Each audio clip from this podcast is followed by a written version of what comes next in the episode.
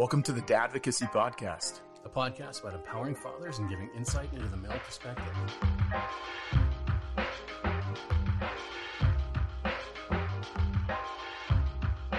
Episode one. This is sweet. Yeah. We're doing this. Yeah, this is a this is a thing. This is real. Um, if you don't know, this is the Dadvocacy Podcast. I'm Ryan Skaggs, I am Tristan King. and uh, this is an opportunity for dads to be heard. I think that, and it's obviously you're going to live vicariously through us and our experiences, but we are going to provide the opportunity for interaction too. It's not always going to be in the fun way vicariously. It's going to be, uh, we're, we're going to have moments. Yeah, it's the thing that was it is Benjamin Franklin said things that hurt instruct. Well, um, I think both of us have learned some very valuable lessons. So um, this is a it's a cool opportunity and it's something that we have set out. Um, we've been talking about actually for a few months. Yeah, at least a few months here. Um, you know, when we first met, it was just kind of, you know, in, in the kind of meeting at work, and then we we chatted a little bit. And man, when you when you mentioned advocacy and what you're going through, it was just it, it's strong and it hit a chord with me because men are so you know we're, we're talking about the media now in 2020 we are we are so almost a negative connotation when you say man Yeah. you know and, and that that's that kind of hurts a little bit you know I'll, I'll be real i am a white male ryan you're a white male of course we're not bad people No. just be, inherently i mean we're i, th- I, I want to say i'm a pretty decent person for the most part i mean Yeah. i drive a v8 but whatever Yeah, man. i could be nicer to, to nature i, I drive the the foreign vehicles, so oh. well you make up for my v8 then that's right that's right. together we're v6 That's right. we're like power rangers Yeah, I've got a four and a six. So, but uh, no, it's it, this is uh, it was actually something I was thinking about on the way down here. Was you know I've got a son, you've got sons, i have um, two sons and a daughter yeah, and I've got one that's almost five years old, and it's looking. If you look at society now, it sounds kind of weird, but it's like there's a disadvantage now being a male. Absolutely. and, and it, it- we're not looking for sympathy in any means for like being born with what the equipment that we've got. Um but you look at how society views us you look at how society views us in our role and you know it's almost frowned upon. Like the the the male is almost automatically seen as like this toxic individual and you always you still hear though in some areas well you need a strong male figure. Mhm. but at the same time you hear media you hear hollywood you hear whatever saying well strong male figures that's that's toxic masculinity. That's that's not allowed. We can't have that. Oh it's awful. Yeah and we're gonna what are we gonna do raise a bunch of savages?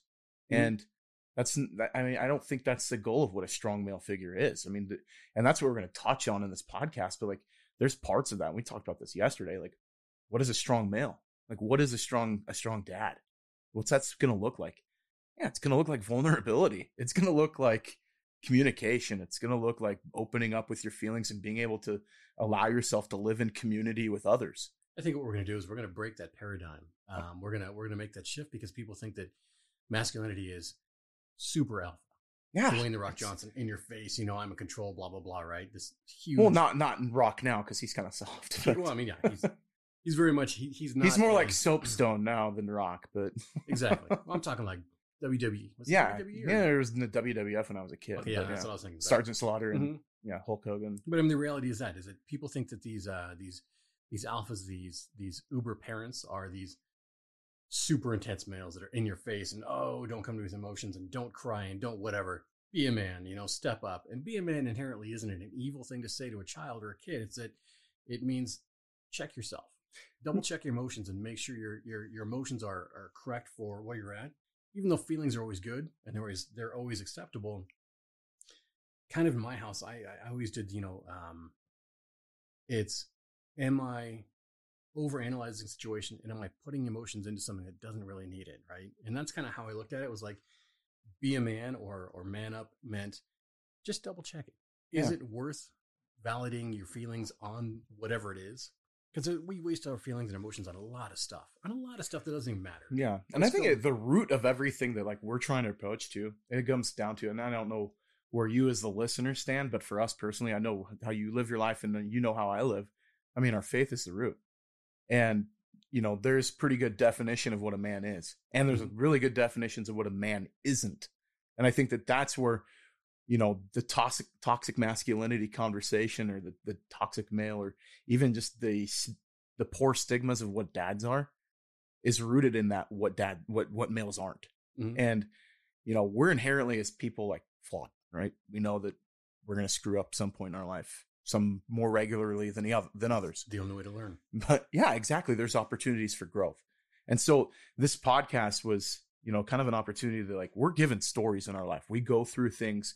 We have things that happen to us that mold us and shape us. And we can either be a victim of it or we can be an overcomer of them. We can learn from them and grow or we can shrink and run i mean there's there you have two choices there's not really anything other than those two things if you just kind of shrink and you you hold pat and you just let yourself be a victim of the situation you're never going to learn anything you're never going to grow and get better I think especially right now in, today's day and age is that we need strong male parents to allow our kids the freedom to know, hey, it's safe here. I'm Mhm. safe with my dad.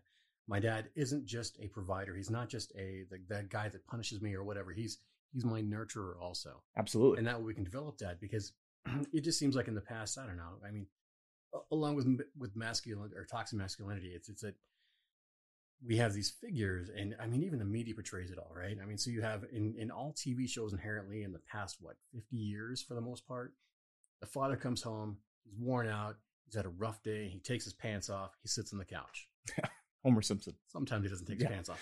But- you've got Homer, you've got Yeah. Married with Children's of Comedy, of course. But I mean, that it is Yeah. what it is. You've got the Goldbergs now, right?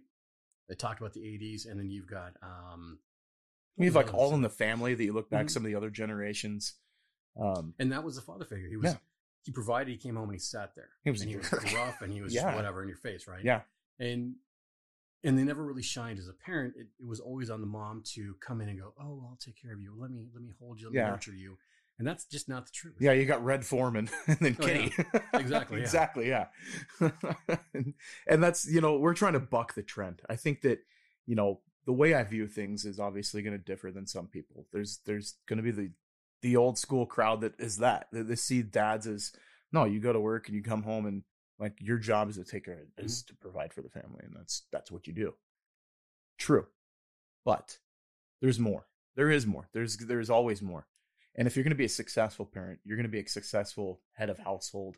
You're going to be a successful head of your household whether it's divorce or single parenthood or whatever you have to have tools that are going to give you the ability to be an effective parent or an effective leader.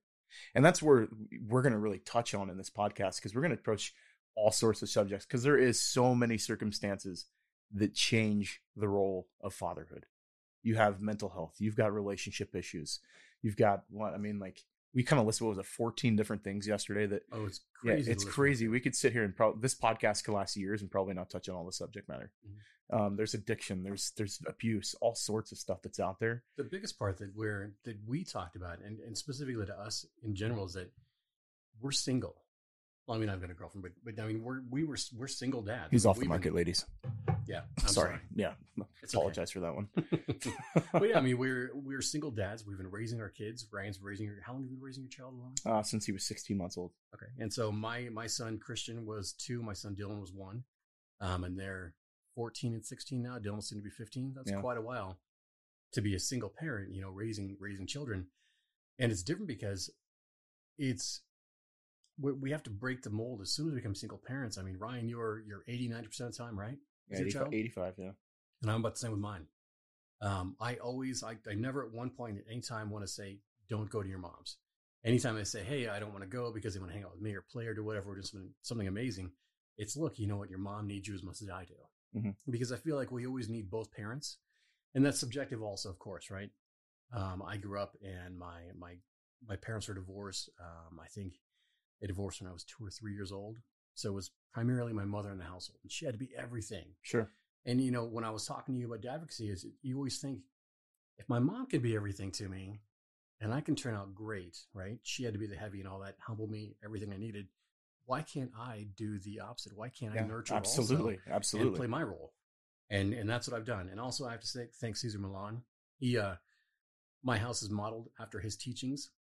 The great Cesar Millan, the dog whisperer. Yeah. Yep. You've got to lead your pack. Yeah. Yeah. And, and that's how I've done it. no and that's you know you have to it's like humble pie, man. Like you've got to eat a giant slice when you when you take up the role of parenthood. And and and it sounds cliche, but like man, the moment that child enters the world, everything for me changed. Like it was like totally different perspective. And you know, part of that I know is there's a divine appointment with that one. Like I'll be brutally honest. Like there's you know, you're given this gift. How are you going to use that gift? Are you going to waste that gift and and or are you going to grow that gift? Are you going to water it daily? Are you Mhm. going to, you know, plant seeds of enrichment in that child? And and that's where I take the most joy is when I see the growth of my kid.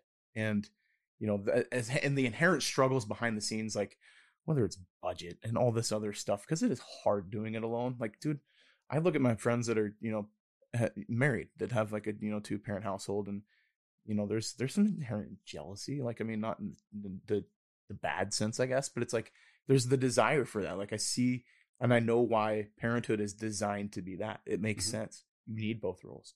I mean, when you're struggling, I need someone to go to. Oh, dude, I need call for backup. You know? Hey, You know, tap me out like it's it's like WWF. I'm Yeah. in the ring. I need to. Hey, where's my partner? Because I need to tag out real fast because I'm getting too involved or whatever's Yeah. going on there. And it's and it's tough when you're like disciplining and then you have to flip that switch to comfort. Mhm. and it's like i don't know if it messes with the kid or not. Like that's the i mean but at the same time the, the child needs to understand it's okay to discipline and then comfort because you're building that connection that dad is doing this. He still loves me. It's not it doesn't just end at discipline and you disappear. If that was the case then all you are is this strong-handed heavy-headed father that like spanks and then mom comes and gives me a hug And that that's traditional. I Yeah. mean, when you think about it, that's traditionally what it is. Red Forman. Yeah. He's swearing at the kids, and the next kid he comes in, here's a hug, here's a cookie, Yeah. you're good to go, right? So Yeah. I- as a single parent, I mean, it's, it's tough. Um, Dylan and I, Dylan's been been he's an amazing child. He's my youngest son, um, and and he's he's hard headed, man. I mean, and he really is. He's such a good kid, though. He's got a huge heart, but I mean, we we've had our struggles, right? So Dylan at one point um, decided to have a walkabout, and I'll tell that story later on also. Mhm. And there's there's very few things that are over the line. I mean, I, I always go look. Here are the things you can do. You cross this line, and you have to be punished. So you Sure. always know here's your outcome. I mean, I never cross that line. So as as a man or as a single parent, as as a father, I was like, you know what?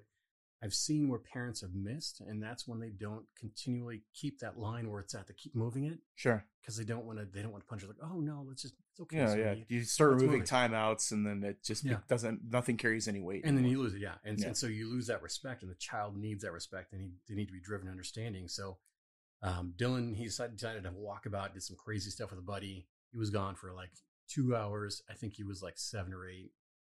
Had no idea where he was, dude. Oh, it was. I was freaking out. Um, yeah, that's like a nightmare of mine. Like, Yeah. yeah, I totally. so agree. so I get him, I get him home, and I go, dude, go to your room, right? I'm already super tick super ticked off. Can I say pissed? oh yeah, Oh, all right, cool. I was pissed off. I was really upset. Right? sure. So really upset. Um, and I, I was like, my my foundation is always do not punish when you're angry. Yeah, Don't don't make a decision when you're angry. Do whatever you can to step away from it. Hold off. Come back to it. So he's up in his room for maybe a couple hours. I get over things fast, right? sure. And I walk up there and I go, Dylan, I, I know I have to punish you. This is me wanting to. You made the decision. This was the outcome. You you decided to go on a walkabout. You knew it was not part of the rules. Here's the outcome. So I spanked him. After I spanked him, I reiterated how much I loved him and I held him and we both cried together, dude. Legitimately, I cried. Yeah, you don't want to. I don't want to hurt. Yeah, I don't want to hurt my him. kid. Yeah, no kidding. Yeah. I didn't want to lose him either. I mean, so it was a culmination of fear and all of the above. But I think, I mean, Dylan, that really, that moment really brought us close because he was like, wow, dad cried after he spanked me. Yeah. And it really opened up a big world for him. Yeah. Yeah, it was, it was touching, man. I think That's about it, I wanna cry powerful. right now. I'm not going to lie. Yeah, yeah, It's- but I mean, yeah. but there's also, I mean, that's a biblical concept. I mean, like if you really think about it, like you don't spare your your child the rod, like you bring a curse upon your household. Like Mhm. you need to be able to punish your kid. And you've got to love that kid afterwards. too. Absolutely, and, And so yeah, you you have have to to, yeah, you have to lift that kid up and, and cherish him too. And you know, and part of love is discipline. I mean, Mm-hmm. it looks the same way. I mean, it's the same way in society. I think that you know, if you are in love, obviously carries many different connotations. Yep. And I think we're going on a rabbit trail, but I think it's all relevant. It's all relevant, right? Mhm. Like I said yesterday. We have to. Yeah, if we're on, it's okay to take rabbit trails if you know you're on a pheasant hunt. So, Yeah. um, but but love has the different connotations. And what what is what is love? I think more importantly, what isn't love? And if you know what love isn't, it's a lot easier to know what it is and what it looks like and what it should look like as a parent. If you know that love isn't like manipulation, that that helps you parent, right? You know, Absolutely. yeah. I mean, you're not going to end up, and, and I say that because dads, moms listening, whatever side, if you're in a broken relationship, like you're in a divorce situation, you're going to run into it at some point where like mom or dad tells the kids something, they come back to you and they say, mom says this or dad says this, and it's totally different and it totally kind of slanders you, right? That's manipulation. Mhm. That's isolation.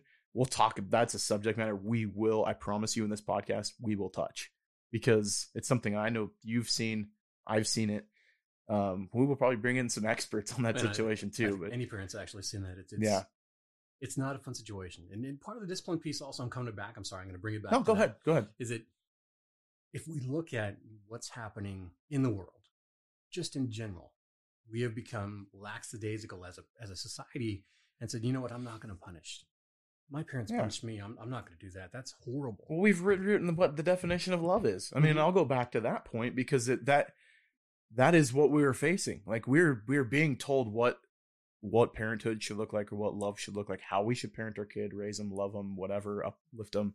You Let know, our and kids decide. yes, let my kid have my kid. Well, he doesn't know what he wants to be yet. It's like, well, yeah, my kid like if he had a choice would eat pop rocks every meal for like a week until he like got sick and died. Is that being a good parent?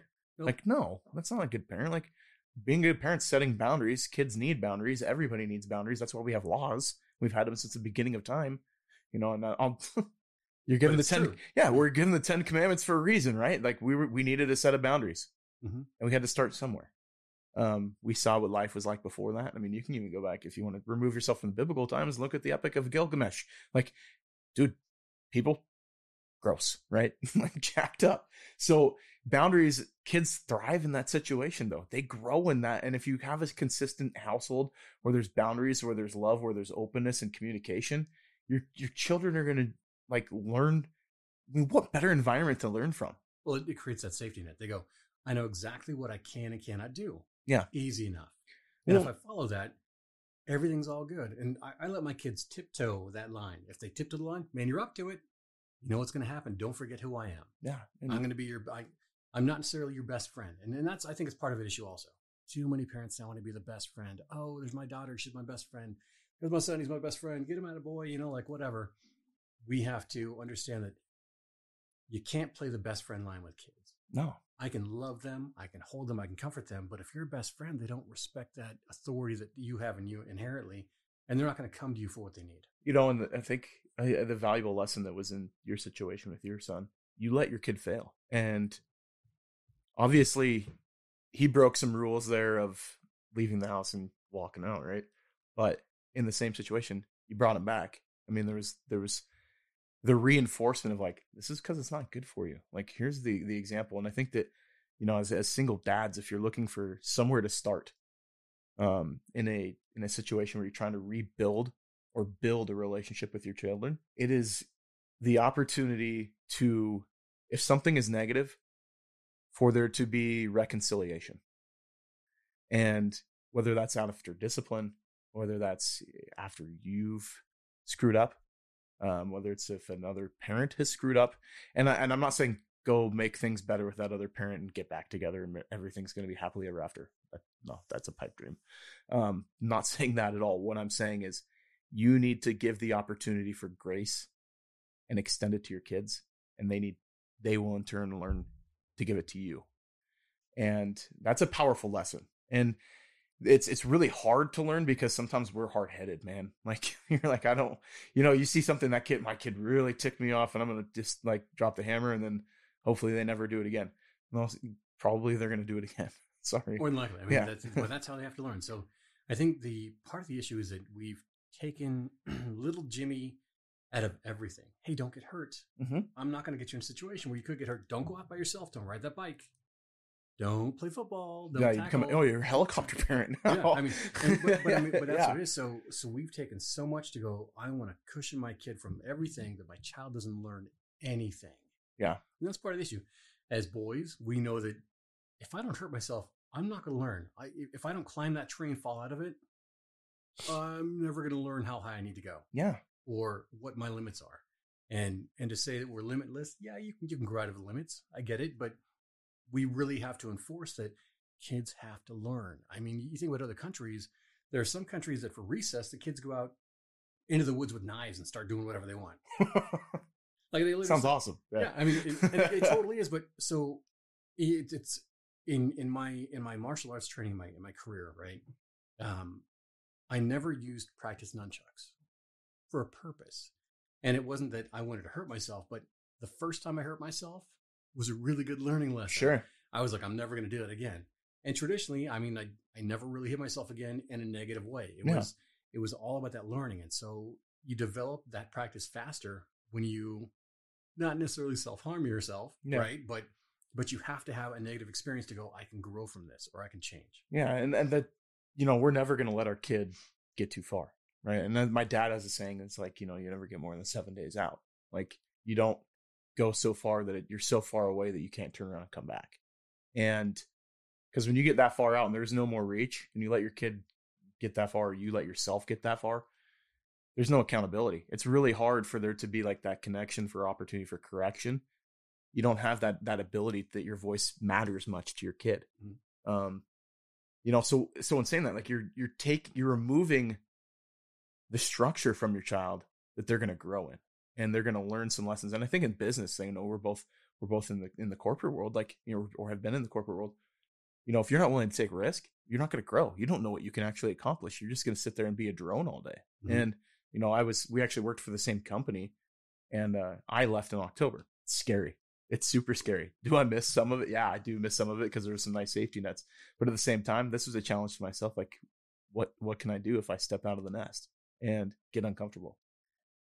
There's a there's a theory behind this, and the reason I kind of we kind of touch on the subject too is that there's a there was a psychological study that was done, and this is part of the reason why I love dads. Like, this is a cool cool fact is that children learn hard tasks or dangerous tasks or skilled tasks better from their dad than from their mom.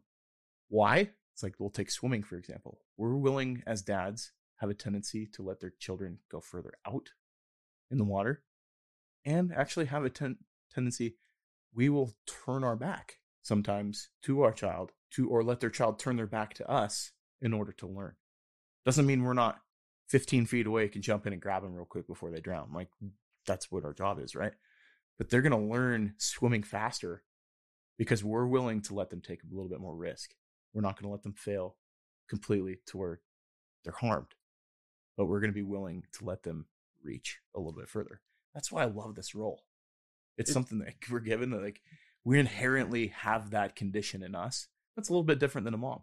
Mhm. There's and there's great things about moms. Don't get me wrong. Like I love that role and I see the value in that. Like I as a single And we have to dad, that, yeah. yeah, as a single dad, I want my son to have the effective, like affective and effective mothering relationship in my house. Like I want to meet that person that brings that to the table because I know that there's value in that. Mhm. Do I have to kind of shoulder that load right now? Absolutely. Is it fun though? Oh, it's hard, man. It's so hard. And the thing is, like, I'm naturally kind of an affectionate person. Like, I'm a hugger. Mhm. But so, like, the the snuggles and stuff like that, when the you know, Oh, I, I sick, dude, I love I love it, man. I love it. It's Yeah. the best thing. Absolutely. I don't love seeing them sick, but like that whole like closeness and stuff like that, they do calm down a little bit. I'm just gonna put that out there. I mean, you know. but no, I, I see that Sick point. days are the best thing. Yeah, You know, seriously, I got the couch, get the most TV. work done if my kids know. Um, but uh, but no, it's like that that connection. I do have that ability to be affectionate. Mhm. It's it's hard because there is the I don't know. I think it's different though. Like if you look at the role, and I think it's hard to describe as a dad because we're not moms, right? We don't have like that. Then there's we can be nurturing, but it's different than a mother's nurturing, right? mean, there's I can't even. I can do my best to understand. Yeah. But I can't see through those eyes. no, I mean, at all. yeah, So I'm I'm just kind of crossing my fingers and be like, okay, well, this is what I would want, you know. And and one of the rules in my house is always act with love, right? absolutely. Um, no matter what you do, act with love. So This is where I want to bring my mom in. Oh, well, because you would be able to describe it heartbeat. also, Yeah, yeah. She totally get that. But yeah, it, it's it's always been no matter what happens in my house, I first want to look at it with love. Yeah. And I think part of the reason why um, why past generations were tough on their kids was because they had it harder. Sure. And, and I mean, you think about it. Sure. You know, if they were out farming or whatever, had to do work all day long, all Yeah. that stuff. Because that happened. there was no then. automation. Like Yeah. let's let's be real. And so Like, they had to be harder. Their kids had to be up early. They had to be on point. They had to do all they that. wouldn't have food on the table if they didn't. Yeah. Mhm. And that kind of is gradually it's softening for a reason because we have more automation, we have more technology, we have all that. Call Uber Eats. Like I don't want to make dinner. Like yeah. I mean, how lazy are we? I mean, let's be So, we- we found out a lot in the last nine months. Exactly. Holy smokes! But I mean, it, it's incredible. So I've always, I've always been, you know, love first. So before I discipline, before I do anything, I think, what was I like at that age? Did I have to go through this experience also? Sure. Did I do something like this? So, you know, my son Christian, he's 16. He's got a girlfriend, right? They've been dating for I don't know all his life. I don't know, maybe a year. I, I have no idea. I'm really bad with, with time frames. Don't ever ask me. and you won't get a straight answer. Yeah, it'll You'll never a- happen. You'll get a different answer But- every time. I have to go, okay, at that age, how did I act? What was I about? And and think he's probably going to do the same stupid crap, Sure. right? And, and we all will. Our kids have to go through that.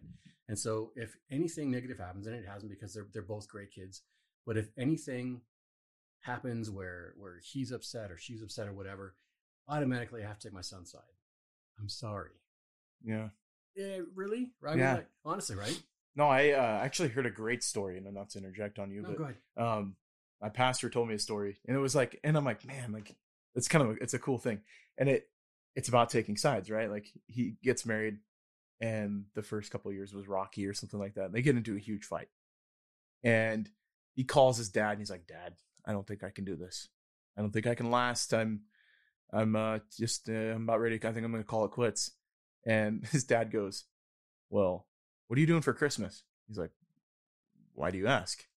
He's like, Well, I know what your wife's doing for Christmas. She's coming to our house. So are you coming or not? Sometimes you got to be willing to take the other side of the perspective, and there's a lesson in teaching that too. And and, and I don't know if that touches on what you were getting No, at with your does. kid, but yeah, like So my mom, she will call me out on everything. She'll go, I'm on your side. Yeah. I love you. You're doing the wrong thing right now, but I love you and I'm on your side. yeah, And I, I think that effectively that, that's what we need to start doing as, as, as parents also. sure, We are, we're too much not calling our kids out without showing them love. And some parents will only call their kid out. And I mean, that's a horrible experience, but you still have to show them the love. Hey, you're wrong. I love you. You know? yeah. And we, I think it takes taking a deeper look at our expectations of our kids. Sometimes we have low expectations. Well, gosh, I mean, you know, when my kids were younger, probably eight or nine, they would do dumb stuff, right? Yeah, well, they're and, and that's kids. Yeah, right, eight or nine. And and as a parent, you're there twenty four seven watching your child grow for the most part, but we're enjoying the time, right? And so you expect more out of them because you're. I've taught you this five times in a row. you know better. yeah, How many times have you said that in your life? but it's true, right? Yeah. So, oh, you know better, and then you're ready to punish them, and I go, man, you know what? They don't know better because they're eight. Right. Sobering thought. Yeah. it, it is. It, you have to kind of. You always have to bring it back and go, man. How old are they really? They're not twenty. I forgot. Yeah. You know, like every Oh, single absolutely. time. And it's so tough because you're like, I told you twenty times not to do this, and they're only going to stop when they learn that lesson. Well, yeah. And the thing is, too, is go back to your childhood. Yeah. When did you hear that? How many times in your life get a nickel for every time you heard that? hmm Like- how many times were you late coming home? Think about it. My yeah. my You had every excuse under the I was I lost track of time. I, I mean, granted, Really? I didn't have a cell phone in high school, so like, I mean, that was I kind mean, of some excuse in that. Oh, I didn't have a ride back to town. in know, middle for- school. I was I was two houses away, my best friend's house. Yeah. and I was late every single day getting home from his house. My mom would be like, "Go there till this time," and I'd be like, "Okay, well, it's uh, Sub- subjective. Yeah. It's kind of. What's the difference between precision and accuracy? Yeah, I Like- mean, close enough, I guess." I swear I left his house right on time. I don't know. Six o'clock is a subjective term. It's in the six o'clock hour. We're talking literally, I was at the top of the hill. He was in the bottom of the cul-de-sac. And the cul-de-sac wasn't a big one. It was two houses in the bottom of it. And that was Sure. it. Nothing else. I was late every time. Yeah. Kids, we're just dumb, man. I mean, that's just Yeah. how it is. So Well, I think we still carry that as parents. Yeah. I mean, like how many times you catch yourself like saying something you're like, dude, I'm a freaking hypocrite. So we, it's always checking yourself, and it's funny Yeah. because you know my mom right now. She's always like we we've had conversations, and and she's like looking back at all the times where she could have been a better parent. man, if, if you're a bad parent, you never do that. But if you're a good parent, every time you discipline or every so often, you're always going, I should have done it better. I could have done this different. One thing Yeah. I've been very cognizant of doing, and it's actually making a, a huge difference in the interaction with my kid, but I've always been really good about saying I love you. Like I don't leave him somewhere without telling him that. Like I don't want to leave terms without That's ever awesome. not being said. One thing I've started to do a ton and been very aware of trying to do it is saying you're sorry. When you're wrong, like sometimes you'll argue with a kid and like they'll tell you something and like you just don't believe it, like it's ridiculous or whatever. Um, but they did like wash their hands or whatever. You see, like you go back in the bathroom and there's water everywhere. And Like, oh crap! Like I see he did wash his hands. I'm sorry. Like, and coming back and, and telling your kid, like, you want to see the purest example of grace and forgiveness. It isn't a kid. Oh, it's amazing when you say you're, when you admit that you're wrong. Oh my gosh! It's like, dude, it like, And that's that's a prime example because Yeah. kids have to know I can say yes, I'm wrong. yeah. Mhm. And you know, like the other day, I told my son, like, I got an argument with him because like, I didn't think he went poop. he may listen to this someday. I'm like, Dad, come on. But yeah, I We're mean, that, that's stuff. dude. He's four years old, right? Yeah. If you have a four year old or any child under the age of seven, the poop argument happens, right? Mhm. It'll, and if it hasn't, it will. Believe me, you'll have Or like where did it is the first? hostage negotiation. The hostages are brown and they go in the toilet and they stink. It's it's Yeah. but but it's where did you go? Yes. Sometimes is the bigger key. His was, you know, well, did you go? Well, yeah, I went, and I didn't. I didn't necessarily believe him because, like, you know, he didn't. I was like, did you wipe? You know, like I'm getting. I know I'm getting very in depth, but You're And- a parent, man. yeah, uh, and, and most of the time, this is a female, is a the motherly conversation. sure. Not not the men talking about it, but we're, we're single dads. Yeah, yeah. we've had to have the conversation. Yeah. We've had to go there. Yeah. And so, and then I found out that that he did, you know, and it was like, and I walked out and I was like, and I grabbed him and put my hands on his cheeks, and I'm like, I'm sorry for not believing you. I'll do better. Yeah, and and, I and then see you doing that. and and I, I was like, "Can you forgive me?" And he like gives me a huge hug, and he's like, "I love you," and I'm like, "Oh, like, why can't I be like that?" You know, Mhm. and and and I, think we can. Like, I mean, that takes a concerted effort. Yep. But that, like, for me, was like the affirmations. Like, if the fact that my kid had that reaction instead of "Dad, go away," So, let me like- know that I was doing. So, I'm doing something right, and then there was some some affirmation in that. And man, if you keep going down that path, it, it's amazing. You know how how back in the day kids were embarrassed to say goodbye to their parents. Oh, Mhm. Dad dropped me off. I'm, I'm out. Right? Yeah. Don't even look at me. Don't make eye contact. Right? Yeah. My favorite thing about my kids is that anytime, no matter where they are, when I get off the phone, they say I love you. Yeah. No matter what. If they're at school, they say I love you. For the bus, they say I love you. In front of everybody. If they're downstairs playing video games and I call them from upstairs, they say I love you. Yeah. No matter what. No, my son's the same. Like he'll just randomly do it now. Like, Mhm. Dad, I'm like, what? He's like, I love you. I'm like, oh. I know, it's amazing, right? yeah. But I mean, especially at my at my boy's age, fourteen and sixteen, it's not cool to say "love you" to your dad. Yeah. I mean, it's it's not. They should be. I mean, Mhm. dude, my dad's my hero. Yeah. And I did a crappy job. I mean, I I always said I love you to my dad, and I do. I love him dearly. He's my best friend now. I mean, I think it, the roles change as you get older. Like I, you know, it's he gives great insight, great advice, and you know, he's what a best friend should be, right? I can't wait to have him on. and yeah, I know he will be on the show, Mhm. guarantee you. Um, but at the same in the same token too, like I need to plant those seeds in my son because I, I I coached 14 years. I mean, I coached high school sports, and you know, I would how many times have I seen a kid and their parent and a dad especially? I always watched that role. Um, say I love you, like you know, after events and stuff like that. I didn't see it very much, and it bugged me. And I'm like, is this where we're headed as a society that like we're afraid to show emotion as dads? Like, are dads really like that? Just, hey, have a good game, pal. Go get him, champ. Weird, right? And I'm like, that's it? Like, what if something happened right there? Like after that meeting and like the kid gets on the bus and you're driving to the game and something happened. And I say this because it's happened. Mhm. And something happened to that parent and the last thing that you say, you didn't say I love you. And eh, or sh- I mean, or if you had like a cold conversation with your kid and you just didn't really show a ton of interest for like a week, you know, they leave like, my dad left, but he didn't really care, you know, and like that affects me. Like I look at that, and I'm like, I never want to have that happen ever. And you know, eh, we could take the mental health thing into, you know, we look at our age group, right? We're in the age group now. I just turned 36 last month. I'm 41. Yeah. I don't know how old I am. We are in the largest age group of being affected by mental health and suicide. Mhm. Like from 30, it's 35 to 54. It's as males, far and away, not even close. The ones that are most affected by suicide. and that number increases when there's no father in the house. Absolutely, oh, dude. It's and it's not just like a marginal increase. It is a substantial It's increase. massive. Yeah. Um, children of broken homes. So I I see that, and, and I I put a lot of weight in that with my kid because I'm like, man, I'm gonna be active. My dad, and I'll say this about my dad, never, ever, not once, missed a single game or event. That's amazing. I was a three sport athlete through high school. I mean, played four sports all the way through junior high. And, you know, I even was in band. Like, I mean, he never missed that stuff either. And I mean, my mom, uh, wrestling matches were tough for her. Like, I gave her grace on that one because I could tell, like, yeah, it looks uncomfortable and it's just weird, right? Um, if you're not a wrestler, you don't get it. Um, but my dad was a coach too. I mean, like he coached my my t-ball teams and then my baseball teams, and he would coach my flag football and stuff as a kid. And that stuff I'll never forget. And it wasn't because necessarily he was there just for me. He was there for all my friends. And like that, you I mean, that's the part where I lose my emotions. Cause like I think about my dad being there for kids that didn't have dads too. That's it speaks volumes. I mean, it's so I mean it's tough. Um, I adopt everybody my kids bring home. Yeah. I mean, look, it's it's I'm excited for that yeah. opportunity at times. Like I really am because I love kids. But and it, and it really is great. It's it's kind of weird. I don't know about you, man, but when I was a little kid, when I was um, gosh, when I was a teenager, I always knew I wanted to be a dad.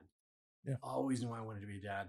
Um, I used to write poems about it. I used to when I babysit. It wasn't it wasn't oh hey you're babysitting now. It was as soon as I was next to that kid, it was on. I was babysitting. I was a protector, and I just always knew that something in me said, "You're going to be a dad. You're going to be a great dad." I don't know if I'm a great dad. I hope I am. You know, and that's that's oh, you are. fingers, I, right? would, I would say yes. All you, I mean, you just you just got to try, right? Um, sometimes just- that's what being a great dad is, is just the willingness to give an effort. Mhm. You're going to learn along the way. Like you're going to make mistakes. Like forgive yourself, ask for forgiveness, do better. Like just keep moving on. But it's like you know, if my kids are, are a reflection of, of my parenting, I'm overjoyed. Yeah. I'm good right now. You know, I, I can call it that. Yeah. But yeah, I just you know, the whole life aspect I think is, is amazing. So to bring it back though, people need to know we're not here to bash women No, at all. not at all. Because we, We both, res- I, I think we've been pretty clear about that to begin with. we Like, respect that role. Yeah, absolutely. Mhm. And we're never going to create an argument for somebody that's not here to defend themselves. but we want to be real also. So Yeah. Ryan, of of the kids you coached, what the the kids that came from just a single mother household were they different than the ones from a multifamily household or just a single father household? I mean, how did how did that relate? And, and Man. not to not to call it one and say, look, you know, you're bad parents because you're not. No. Again, we're going to reiterate that. I want to know what's the difference. I, I remember uh, when you were with Shane, when you were talking with Shane, you said there was there was a statistic about um, boys that grew up with fathers were less promiscuous. Less likely to get in, involved with criminal activity, less likely for drug use and um, abusive relationships, less likely to exhibit abusive behaviors. Yeah, there, the stats go on and on and on. and that's that's being raised by a single mother, right? Mhm. Um, and having no father in household. Yeah, so if you're in a single mother household um, with no dad, like I think grandfathers have have an influence, but at the same time, it's the generational gap. I think does there's a there's a design and why we're we're you know within the range with our kids because there is some relatability. I think when the grandparent enters in, doesn't mean your grandparents can't love kids and raise them. I know some kids that live with their grandparents that are great kids. Yep. Um, I also know that there's the squirreliness though too. There's because there's a lack of energy. It takes a ton of energy to be a parent, Oh my gosh. dude. It's nuts, right? So there's there's some some lack in that way because I think it's the activity part is where it gets tough. Um, it's keeping up with your kids. Well, I think it's understanding also because I, I compare myself. We were the generation that got video games, Yeah. right? We saw So- the internet show up when we were in like elementary school. Cell phones. Cell phones showed up like junior high. I remember my first cell phone, man. That thing was expensive. I had like, like 15 minutes. yeah, I didn't you had to wait until like nine o'clock to text your or call your friends. It was Yeah. ridiculous, right? So, I mean, Played Snake. Snake was the best game Yeah. ever, right? They were indestructible. What cell it, the. Kyocera like sixty one forty or whatever? It was the Nokia, man. oh no, Kia, there it was is. the Yeah. It was the best phone ever. If ever. you had a Kyocera, you were like the kid that was like, yeah. Everybody modified it. yeah, Oh, it was so amazing, right? had like an orange But- cover on mine. Yeah, yeah, mine was clear. All the lights. It was great. Sweet. I mean, I loved it, but I mean, it- it's one of those things. It's as the technology and as the generations change, everything does also, right? So, Yeah. my grandparents wouldn't understand VR, No, no, right? absolutely virtual not. reality. Um, Didn't mean They to smack the mic. Sorry. that's right. They wouldn't understand an Xbox One or One X or the new X or Oh, you know, they wouldn't, dude. Explain a Nintendo Switch to like an older person now. Mhm. Yeah, not going to happen. It's just, I mean, you're like, what? It Yeah, fa- Facebook Live. What? What is, what is So- that? one of my favorite things is my my best friend Dustin. Um, when we were growing up, he he used to play Asheron's Call. It's like World of Warcraft, right? Sure. Everybody should know what that is if you're in our generation. Okay, not everybody. If it's a, if if you spend a lot of time at home, I did. Oh, okay, yeah. so, all right. it's a no, you're- game. go right? ahead. It's a go on. massive multiplayer. Talk about. Contra, and I'm all over it. So Oh, exactly, yeah. left, left, right, right. So yeah. he would play this thing for hours, right? Sure. And his grandmother said to him once, "Don't get lost in there. We won't oh. be able to find you." Oof. There's a statement. right? Yeah. And, and so I don't know if she meant it like, hey, mentally, don't don't check out and only live in that that I that Yeah. reality. But I also thought she was thinking maybe he can get lost in a computer physically and never come out, something like Tron or whatever, right? Sure. Um, so having having grandparents raise our kids with the kids' new technology, it, it's much harder for them to grasp that transition. Also, Yeah, and I was in the I was in the the uh, the classroom, you know, in the education system for five years, and the thing that I noticed the biggest difference on between coaching and in the classroom was the kids raised by grandparents struggled academically really, more than other. It was the technology, the disconnection there, and not having the ability. A lot of them, like, you know, if grandma had a computer, it was old, right? There wasn't like, you know, they're still running Windows 98, you know, and mm-hmm. it's like there was not necessarily some of the same access. And I still think that that exists today. I know it exists today because I have enough parents that are friends that are parents with kids in the school system that, you know, when COVID hit, you know, there was kids without a computer. Yeah. And one, there's just the disproportionate amount that like you couldn't afford it. Some of it's just the generational thing that, you know, my grandma that I live with doesn't understand them, so she doesn't have one. You know what's weird is that in our generation we we learned everything, Mhm. and we had to, right? Yeah, we had We wood. had Did you have wood shop? Oh yeah, Yeah, see, like Yeah. uh, I had auto mechanics course, right? Yeah. metal but- shop. Even even at home. So when computers came out, we learned how to use them, right? Sure. Here's the weird part: I ask my kids to turn my computer off. Guess what they do? Just take a guess. Let it sit there until it goes to sleep. They turn the monitors off. What's a tower? yeah, right. Right, like- yeah. And I'm like, no, man, we have five computers in the house. Turn the thing off. And they're like, boop boop. And I'm like, No, it's not off. it- It's yeah. not off, man. You got to shut it down. What do you mean? Wait a second. Hold you, on now. You're the, you grew up. Computers have been around since you've been born. You grew up with this stuff. How do you not know this? Right. So it's kind of it's it's really interesting to see that we didn't take the new technology for granted at all, and now there's a so big that huge disconnect with what's going on in a generation that they only know how to turn the monitors on. Yeah.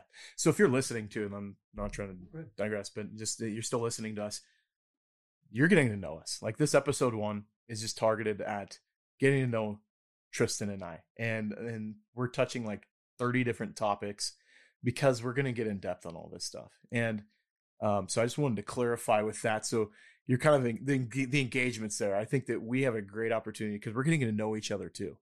Um, you know, we we worked together but this is more than that now. Like we're actually like like we said, gotta we're just- right we're- now. Yeah, we're building right now. We're Mhm. we're laying the foundation and we're we're doing the site work in order to to build that friendship. And I think that you get to join us in this experience because it's gonna be, I think, pretty awesome. That's that- going to be a lot of fun. I mean, we're going to hit subjects that I think people are going to laugh about because we've all had that. um, I am really excited about talking about your P experience and my P experience. It's, a, I mean, it's, Yeah. I'll be real. Mine's amazing, I think, for the most part, only because it took five or six years to figure out what really happened. Yeah. Because now it's beyond the time frame for punishment. Sure. You know, like you know, we we shared war stories about potty training and everything, and um, war stories about relationships too. We've both Oh, been yeah. there, and We have to dig into yours. I we mean, will dig into mine in this episode too. We will get some of the groundwork laid for mine because, um, Well, man, I say let's let's start. Yeah, go ahead. Right? I Yeah. We've had so many tangents. Let's jump into it. Ryan, let's let's talk about your story. Sure, yeah. I mean, so now the gloves are off, and we're gonna get a little dirty here. Um, so yeah, I mean, I've been divorced since 2017. Um, had my son majority of the time since he was 16 months old. Pretty rare situation. Um, I'm aware of that, you know, and it's something that I don't take lightly. I'm consider myself incredibly.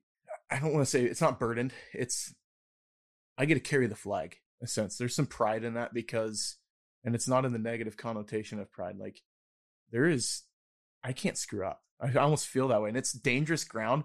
I don't know if you understand what I'm talking Oh, about. Where I totally. Feel like I can't screw this up. I'm not allowed to fail because if I do, it just proves the stereotype to be true, and they will continue to not give dads majority of the time ever again. Well, that's been my my driving force. You can't fail. Yeah, It doesn't matter what you do. You can't fail. and guess what, Tristan? We'd fail. Mhm. How far though?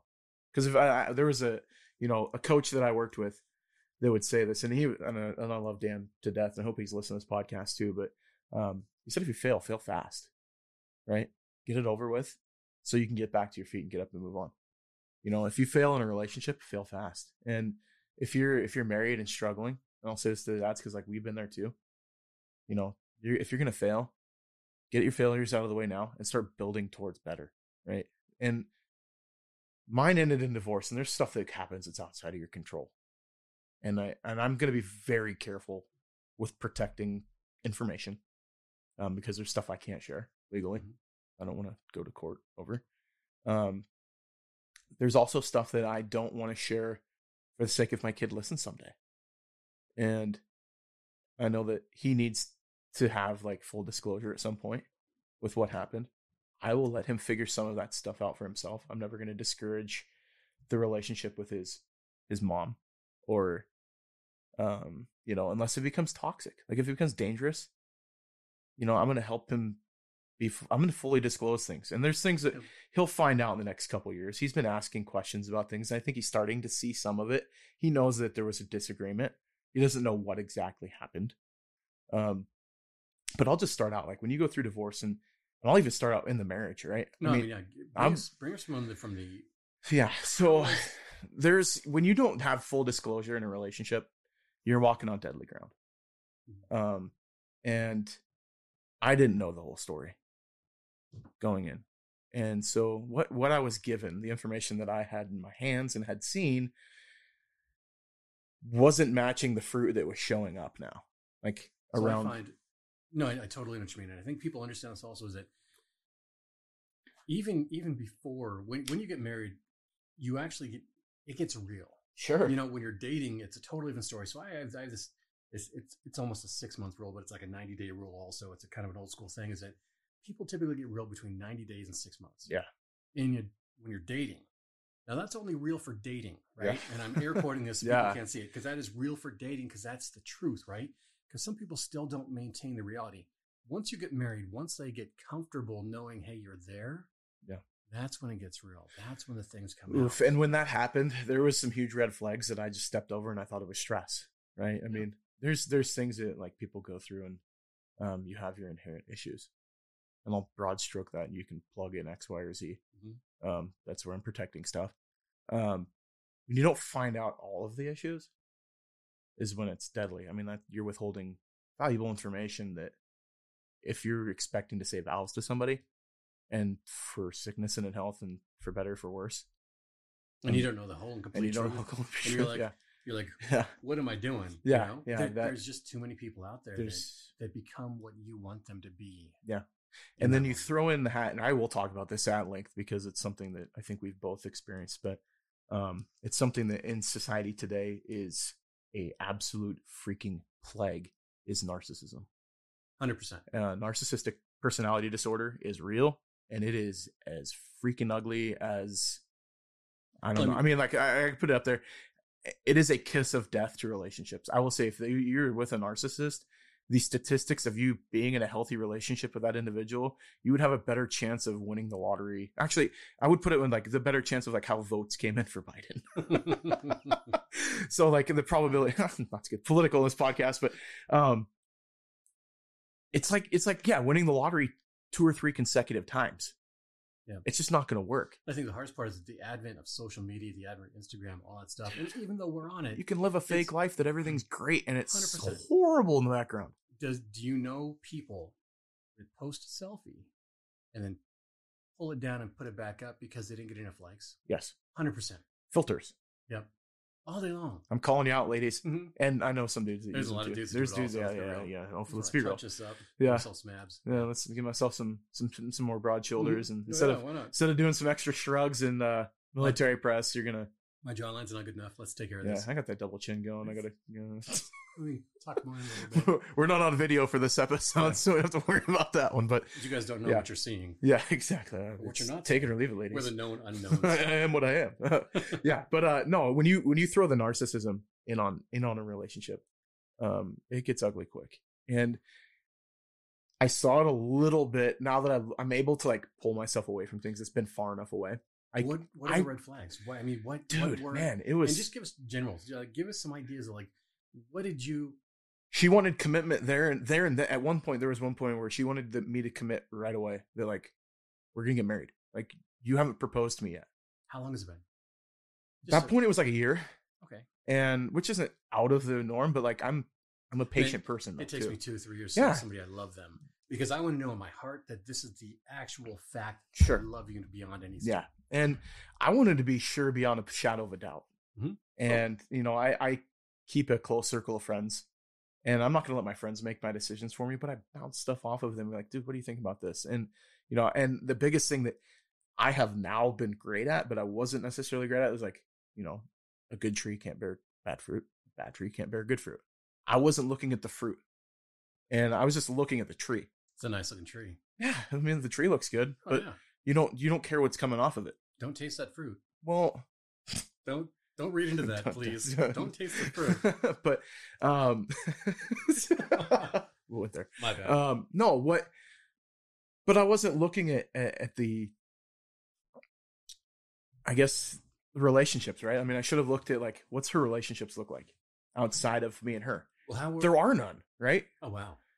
And what's the family dynamic like outside of things? See, that's a big one for me. The family dynamic. If if they're, I want to hear them laughing with their family. Sure. I want to see that relationship. I want to see the brother sister relationship. No, there was that's what I wanna family around, but what I realized was it was always to get something.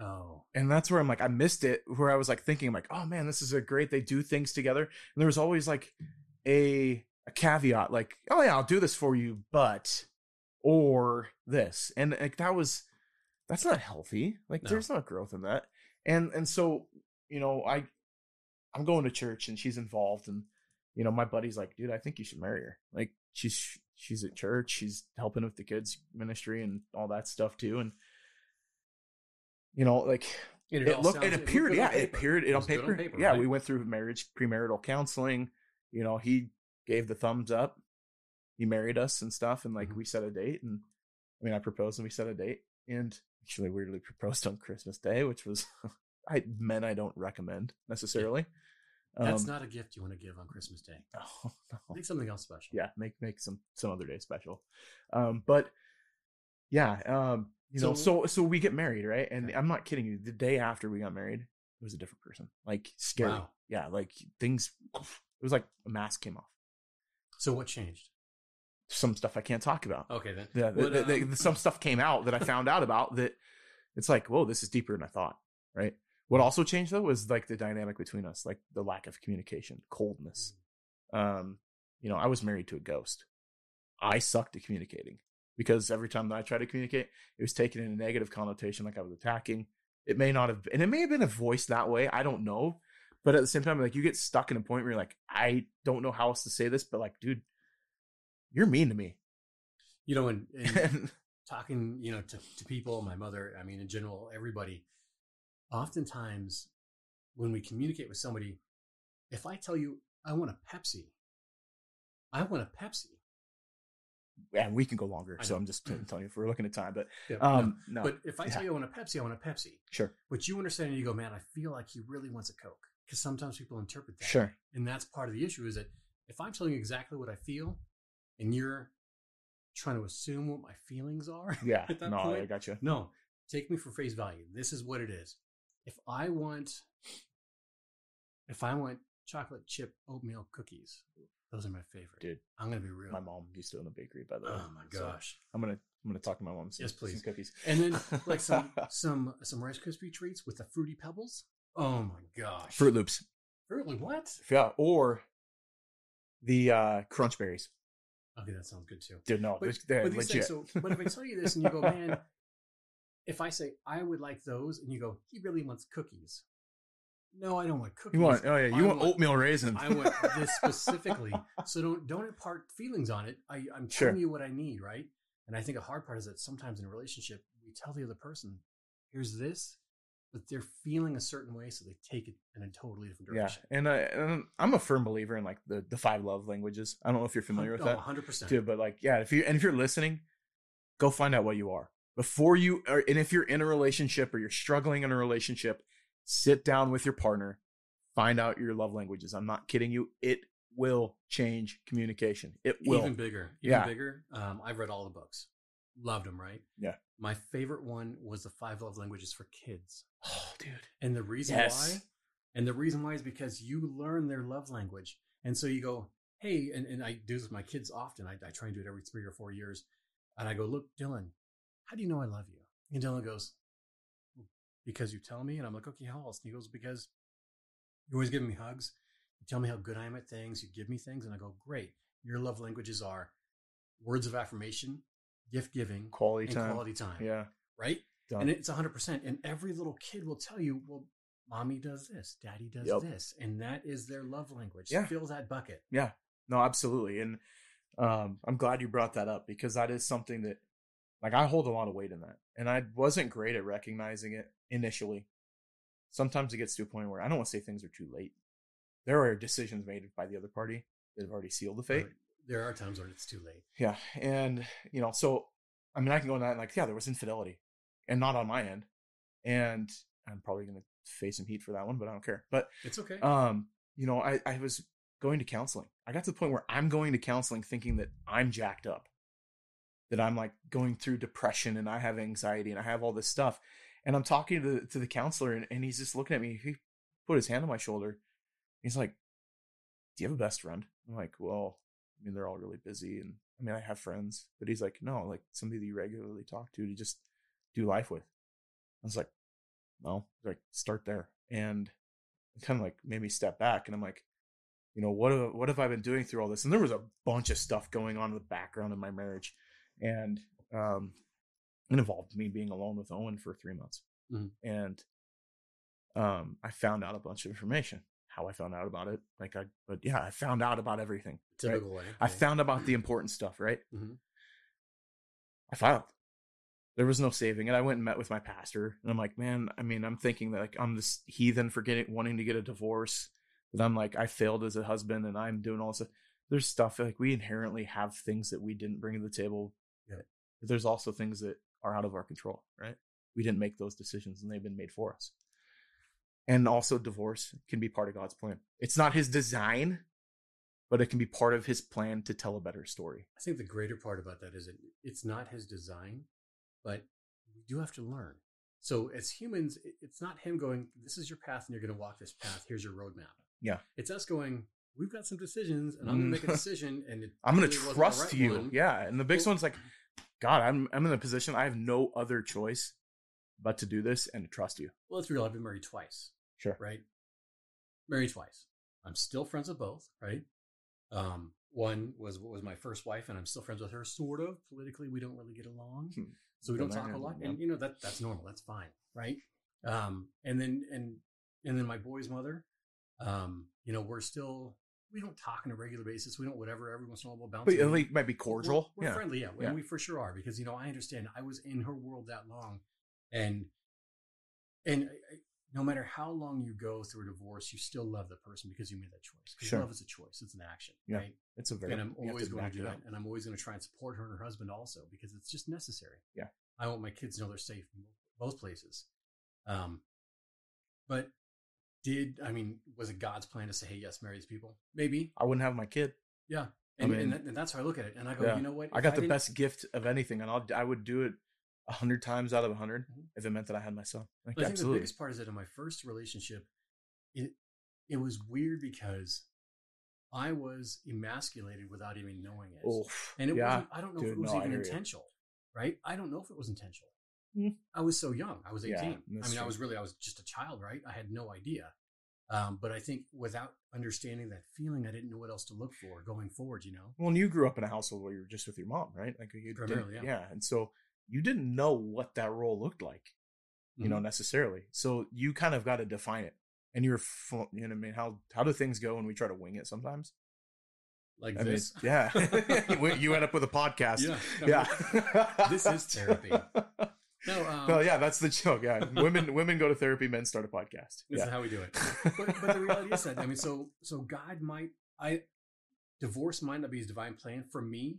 It took two to realize how valuable I was to myself, sure. how much I loved myself, how to love myself personally. That was a big one, right? How to love myself Yeah, and just myself, and to realize that, man, I'm happy alone, and I'm happy parenting alone, and I feel fantastic. I can go home. But I still want to share that with somebody. I wanna- Yes, no, I, hear you. I want to I want to sit down and I want to put my phone to the side and I want to watch the Goonies with you or whatever fantastic movie and have those moments connect where we go we just experience that together. Yeah. No, and I I now will say this because I know that like there is incredible freedom in divorce. If, if you're with an individual that's there's the toxic That's suppressing you, Yes, yeah. It's not how that freedom is supposed to be designed. Like Mhm. let's be honest. Like but you find value in yourself. I found how strong I was, you know, and so the day I file it was hard, man. That was a tough decision. Like I'm sitting there praying, I literally like shedding tears on the, the paperwork because I'm serving myself. Like I'm serving her myself Mhm. and just saying like god if this is your and i talked to my like i said i was meeting with my pastor he's like you know this is biblically sound like this isn't i mean this is if you're gonna divorce like it's this is what god specifically said in his word like you're you're gonna be held Yeah. without fault you know and we all have faults so i mean like in, in in god's eyes like it's not a sin because i'm not leaving because i'm going to leave for somebody else um and if you don't believe This I podcast is yeah. still for you. It's, it's still for you yeah yeah so Ryan and I are both we have we have amazing, great, strong faith, and that's the backbone of, of who we are. Yeah. But i'm, I'm, I'm gonna let Ryan lead faith based, and I'm gonna set back and step back because I can pull apart the two. Sure, and I can as well. I think I, I'm cognizant of But I was gonna say though, yeah. it even if it's a sin, you have grace for a reason. Oh, for sure. And And, I think that big whether you're whether you are a person of faith or not, grace exists, right? Yeah, you oh, can extend absolutely. grace. And um, so in that situation where I filed, I mean, it's it's a pretty period. Like, how many women get served by their husbands unless the husband's like cheating, and or like, I mean, there's like situations like, but it's just like you find out and you're like, all right, I'm done. And like the that. amazing part is that it sounds like you didn't file with anger. Oh, I filed out of like one protection for my kid, two protection for myself. I wasn't going to let my emotions and my mental, you know, capacities be influenced by this person. It was a Mhm. toxic relationship. I didn't value myself. There was things that, but I got, I was meeting with the counselor and like he told me, and I was like, I told him like I'm filing for divorce, and he like nods his head. He said, "Congratulations," and I'm like, shouldn't I be like Welcome to freedom. no, Welcome and he goes, he goes, he goes, but yeah, he goes, but when it's not you, he's like, that's a freeing moment. We realize it's not like Ryan. Listen to me. This isn't on you. And I'm like, but it's affecting me. He goes, yeah, but it's not on you. Like you don't have to wear this anymore. And he's like, you know, you don't have depression. You're dealing with a toxic relationship. You're dealing with these heavy things that you're walking through. You have no outlet. You've got no safety net. You've got no connection. There was, I mean, I was removed from my family. wasn't even able to come over. Man, and you know the biggest thing, and, and I don't want to name names, but um, my my brother, um, I love him to death. All of my family, I love to death, right? Mhm. Um, and and it's just that when you when you go to that relationship, there are so many men who's going through something tough like that, and their spouse or whatever goes, I don't want you talking to your friends. I Oh, don't want you to dude. your family. I want you. I don't want your I don't want family you here. any connections. Well, then it started to become like there was excuses for them to not be there. Like Mhm. then what you not saying you can't talk to them wasn't good enough. There had to be like reinforcement to make it so. Yeah. And that was like once I realized like the ruse was on and I like caught on to it, I'm like, holy crap, I'm out. and obviously you're Yeah. empathetic. I Yeah. can tell you're an empath. Obviously, Oh, I mean yeah. that that's a given. But you were thinking the entire time. Well, I gotta honor my vows, fault. man. Yeah, it was my fault and I've got to fix it, Yeah. man. I'm a guy. Head on, let's fix it. Yep. I'm, There's no fixing this, that I'm stuff. Stuck in this. I, that once I get married, I'm married forever. Selling And- the car sometimes is the best fix you can have instead of spending all the money going to a mechanic when Mhm. it's just a lemon. Yeah. And I don't want to say that person was a lemon, but that relationship like got Was a so lemon. yes, it got so toxic it was killing me. because we can talk. I mean, you can have two amazing people have a great relation or get into a relationship. And they're oil and find water, man. Exactly. Yeah. They're not compatible at all, and they're they're just fighting and fighting and fighting Yeah. to make it work. And you're like, man, what are we doing? And, I'm not here to attack anybody and and kind of hope I'm not coming off like I'm just like rolling this person under the bus. Well, no, we're just. We're, this But- is your story. Yeah, and it's my so story and it's perspective. my perspective on what happened. So here I am, you know, the 16 month old kid, and you know, sink or swim, buddy. You're on the boat. The one of the easiest ways to get over a relationship is to get angry, and we know that. You've heard that, Oh right? yeah, yeah, Get angry it'll work, dude. I refused. and see that's the tough one. Yeah. That's where you struggle. I didn't want to make decisions out of haste because those are the ones that'll sink you. Yeah. When you start making hasty decisions, and you ask anybody if they're in, I mean, I've been in business long enough that like you see the results. If you make a hasty decision, Mhm. you're going to pay for it five, six years down the road. And this is why I, I wanted your story out. Because I knew you weren't doing this out of anger. You weren't this angry, aggressive No. man that was that was just oh, I'm so upset. You were I thought this through. Yeah. I I'm- emotionally held this. I wrote it down. taking care of I this. knew it. And the thing is, I'll tell guys like, if you're going through this stuff, or even women, you're going through a relationship on its way out, right? Know what you know what you're worth. One. Yep. Know what you are. Know who you are and what you are. Remember your value. Yeah, absolutely. And hold and write. I'm I'm not kidding you. Write it down and put it on your freaking mirror, because you cannot forget those things. And you know, I'll take the faith based aspect of it too. I mean, know what God says about you. You know, and if even if you're not of faith and you want to start somewhere, that's a great place to start to know what somebody thinks about you and your worth. And we're not talking pronouns here. No. We're not he, Yeah. him, her, she, there. Well, I don't know what it is. I you are loved you Yeah. are accepted you are somebody strong you are i mean there's all these things like your role you're a provider Mhm. you know you're empathetic you're, there's these things that and it sounds funny. very it sounds very like self-fulfilling Yep. it's not meant to be it's meant to be like you're so freaking broken you don't know where to start and you have to build the blocks. yeah And you really do, because you really have to read and if you're going to rebuild things, you better have a solid foundation because if you're putting yourself back on like Tinder, coming out of a relationship, and you're thinking that's where you're going to be built, dude, you're going to be sunk faster than anything in the world, dude. Like you have no, there is no foundation. When you start putting it on people, Yeah. people fail you, man. and your value is not based on the people surrounding you either. No, and if it's even if you're putting it on your career, career's not going to fulfill you. Mhm. You have to know what your value is first before you build on anything else. So And- you yeah, delivered the papers, um, divorce is going through, and are you in the process of finding your value now? What I mean, what are you doing? What's different? I dude, I jumped in full feet with at church. I uh I like got into community, man. Like the thing that I was starved from, that was like put evidently on me that like I realized I needed people around me. And not just anybody, people that are gonna speak life. They're gonna let me be heard. Much like this podcast. Like we're this is the design to be heard, right? Mhm. But they're gonna let me have my story and they're not gonna fix me. They're just like and I had a friend that drove up from Moscow and like, dude, I cry thinking about this once in a while, like how much this meant to me. And he's now the, the worship pastor of real life here in Coeur d'Alene. But Oh, awesome. um he drove up from Moscow. I told him what was going on. And he just sat with me and drank coffee. He maybe said 15 words. And it was the most impactful statement I have ever had anybody in my life, like outside of my family. That's the most impact anybody's had with me. Like it was just unbelievable. Somebody would like take time out of their day to drive 88 miles to come up here and just sit with me and let me freaking throw rocks into the lake. I mean, like, come on, who does that? Did you explain what you mean by throwing rocks? I know what you mean, but people need to hear this because this oh my gosh i mean if, if, if i was a therapist write this down therapist honestly um I would put every I would speak all the negative stuff that I was told in- onto one rock so one onto- thing on one rock on one rock and then you'd what and I'd throw it in the lake.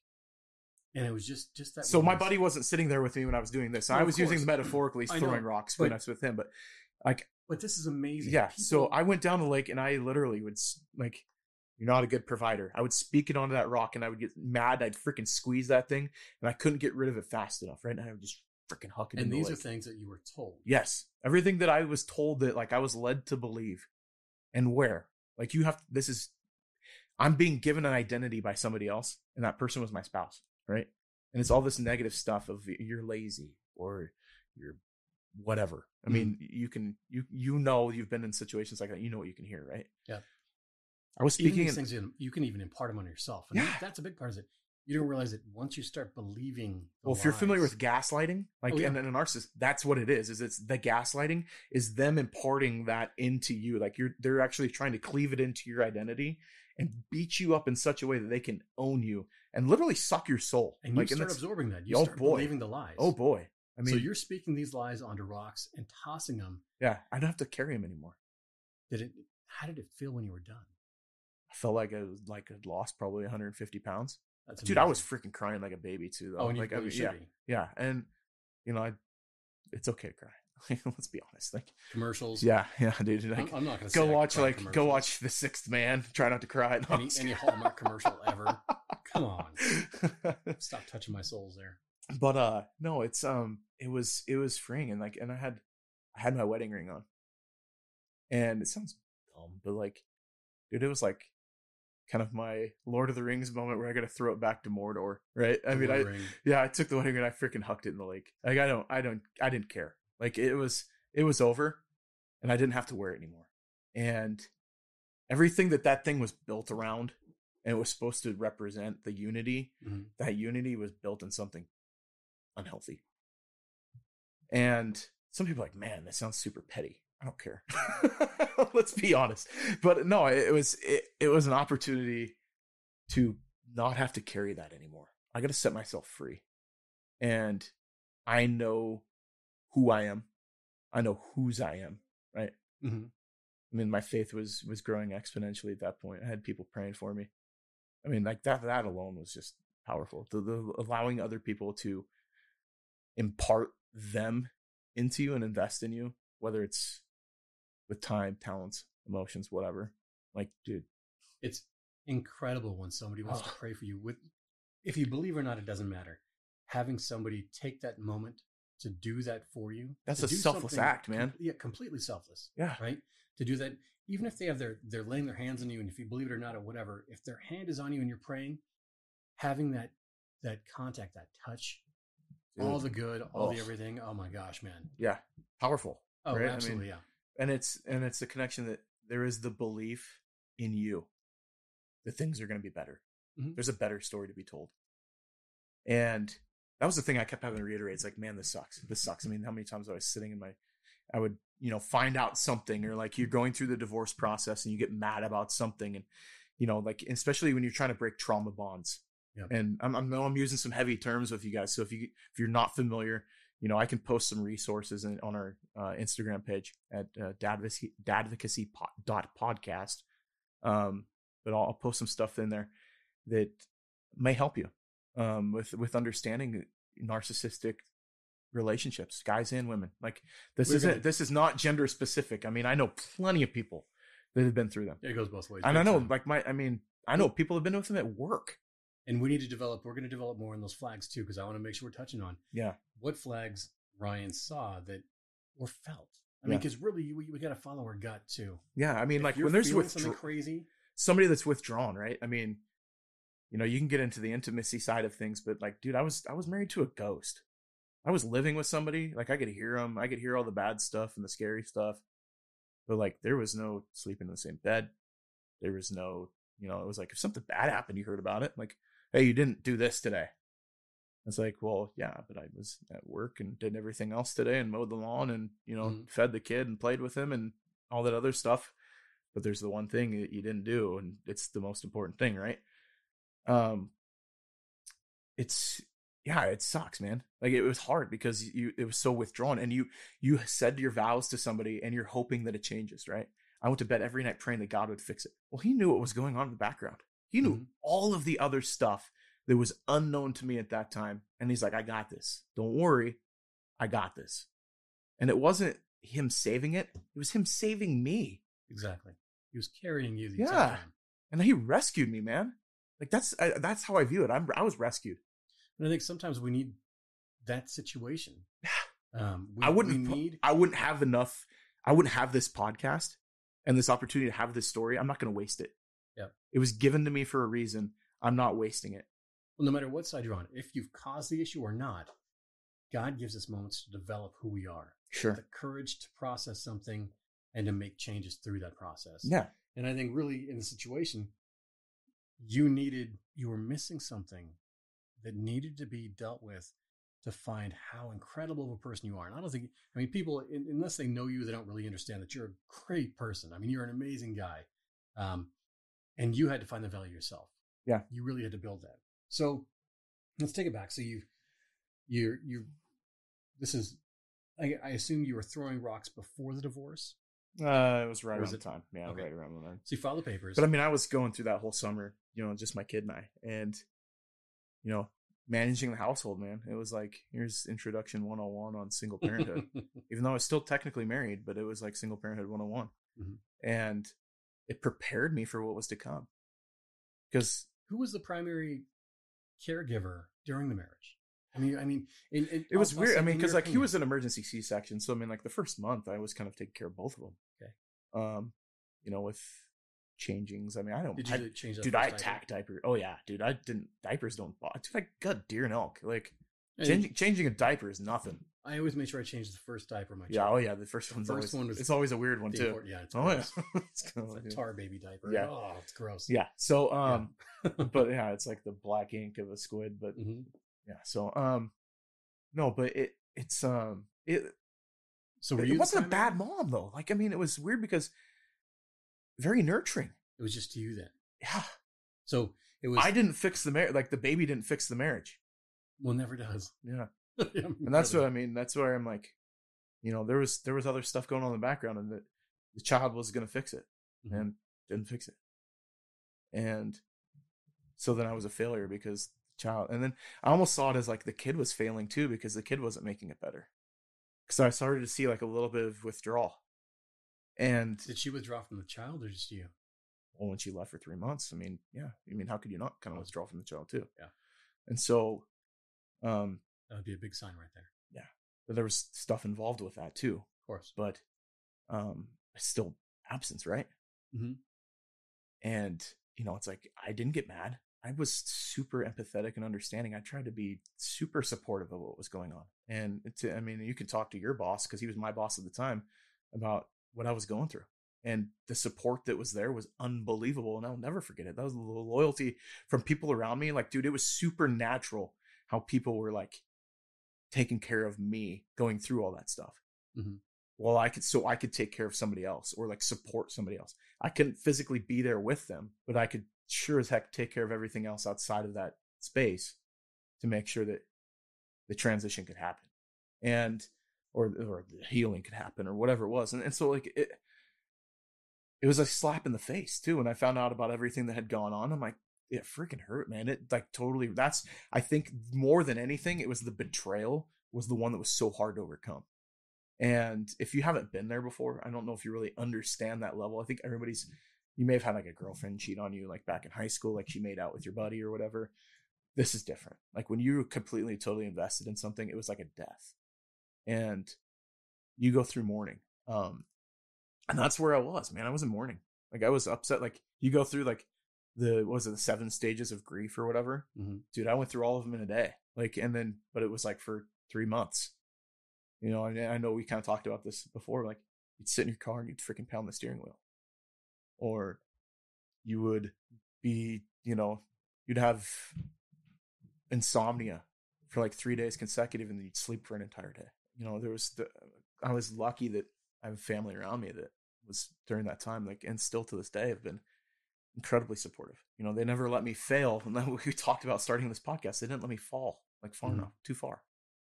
They let me go through it. They didn't take it from me. Well, you had to to heal. Yeah. And my dad, you know, my parents recognize that. Like, you've got to walk through this. is your story, man. You've got to walk through it and it hurts. And I can't imagine as a parent seeing your kid go through something like that. Feeling helpless Oh, because there's nothing you can do. that that makes breaks my heart for my parents. Mhm. It's like so there's it's really hard not to feel like, man, I've been a heck of a burden the last three and a half years. And but it's not. It's I mean, it's different though because you're not a burden because it's love. Yeah. that's selfless, man. That's what love is. I mean, would we do the same thing for our kids? well, I mean, we do the same thing. Dude, I'd sell my house and my kidneys and my liver. I would be a freaking vegetable if it meant like saving my kid. Mhm. And you know that was there was sacrifice, man. And it's something I'll never forget. But it's I'm better for it. It's given me this opportunity to to tell a story to help other people. Like, Yeah. dude, this is what I've been through. I've been there. If you're like sitting there and you're feeling like a lump of crap because you know, and COVID's done a number on relationships, man. Oh I, I've been talking to friends, and it's just like the number of cases of infidelity, the number of just toxic relationships that people are stuck in right now because they can't leave because there's not anything available. You know, abuse is going on right now. Like it's it's a it's a bad situation, man.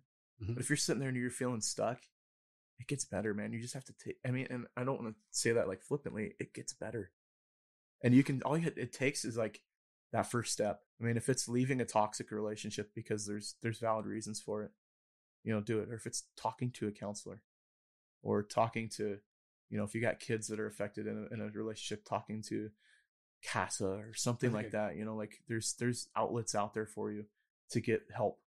And we're hoping that this podcast brings awareness. Sure. That, I mean, that's a big one because a lot of people aren't. When you're in the situation, you kind of put blinders on. Yeah. and you really do because you want to make it better, whatever. But Yeah. there's just there are things that you need to make make yourself aware of to go look.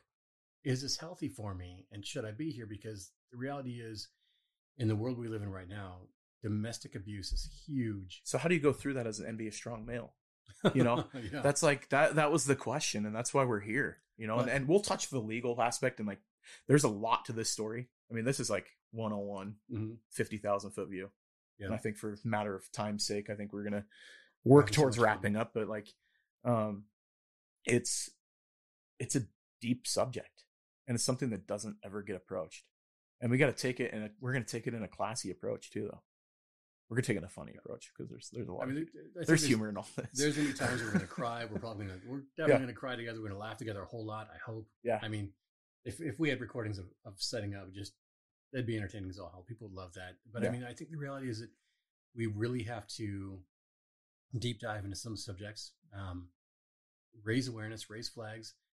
People don't understand that there are very very few resources for men no, in general. Yeah, and if you're a single parent, dude, how many how many outreaches have reached out to you as a single dad? Zero. Yeah. And then even if you Google it, They don't exist. single resources for fathers. Dude. Doesn't happen. The state doesn't have anything for you. They're, they're just there's You can get a website called anything. Divorce Attorneys for Men. And even then, it's just another attorney trying to leech off and, and have a niche market that they're going to make money off of. Mhm. Um, it's this.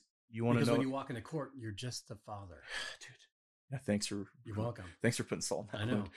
because, but yeah, if you know my story, and if you get a chance to, um, he's referencing my my good friend Shane Needham has a podcast called Secret Secrets for, for Success. Um, it's on YouTube. If you want to, I'm gonna. It's actually been posted on our It's on on our yeah, it's on our Yeah. Instagram page. Um, but go watch it too, because that's what really kind of got this ball rolling. Mhm. Um, but there, you'll find out some of the legal aspects that I went through too in that podcast, and we'll we'll touch on it again, and we'll have Shane on the show too. Um, but you know, you're not just a dad, and I'll reiterate that again, like because I said that in that podcast, and I mean it. Like you're not just a dad; you have a valuable role. You know, you have the opportunity for comfort. You have the opportunity for boundaries. You get to bring a lot to the table, and don't waste that role. Yep. Um, and the biggest thing is grow in that role. If you think that you're okay and you're just doing all right, why not do great? You know, and, and that's where this is a great opportunity for us because now we get to be held accountable too. Mhm. If we're gonna if we're gonna talk about this subject matter, we got to get better ourselves. I mean, we're here to sharpen each other also. Absolutely, iron sharpens iron as one man sharpens another. Like like we got to stand on that one. And we talk, we, you know, we'll talk at length about this, but as a dad in today's society, it is not easy. We are put to the test daily. And let me bring it back to all these pronouns, and dad's still a bad word. I know. Or man or father is still a bad word.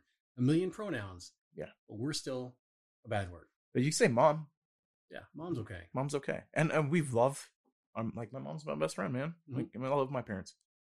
But we recognize the value of our role and we want to empower you in that role. And we want to hear your stories too. I mean, that's going to be a big part of this. Yeah. Is that it's not just us. We want to intertwine and, and help people out. So, I mean, if if you go to our Dadvocacy Instagram, D A D V O C A C Y, Correct? Yes. Yes. Yeah.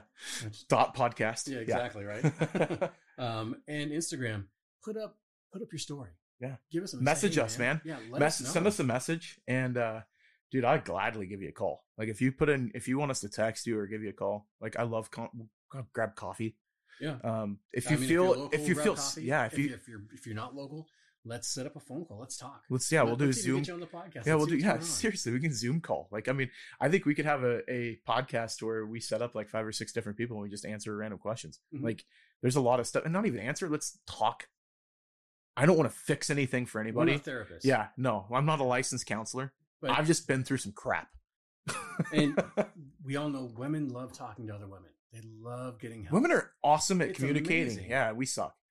Well, I mean, so we're trying to change that, We're awesome at video games and talking during a video game. or fixing. Or like you know- hand me that wrench. Yeah, I got to put a deck up this weekend. You want to come over and grab a case of beer? I mean, like we're great at that, Yeah. and we'll we'll have general conversations, but nothing really that deep. So we want to make this impactful. Yeah. Let's have that deep conversation. Let's what what's burdening you? Let's What's on not your mind? let's not waste our stories. And so we want a chance to uh to talk to you and share with you, and I hope this reaches some of you. We're going to continue this conversation, and it's going to get messy. It's going to get awesome. Like it. I mean, don't don't just stop at episode one. I think that there's there's a deeper story and there's there's some life changing stuff that's going to take place uh, for some people that really need to hear this. Absolutely agree. So we want to thank you for listening this week. This is the Dadvocacy Podcast. And remember, I'm Tristan. Now I'm Ryan. You can follow us on Instagram at dadvocacy.podcast. Go in there, give us a follow, give us a like. Thank you. Hey, it's Ryan and Tristan, and thanks for coming back. Yeah, be sure to follow us on Instagram at dadvocacy.podcast. Rate and subscribe to the podcast as well.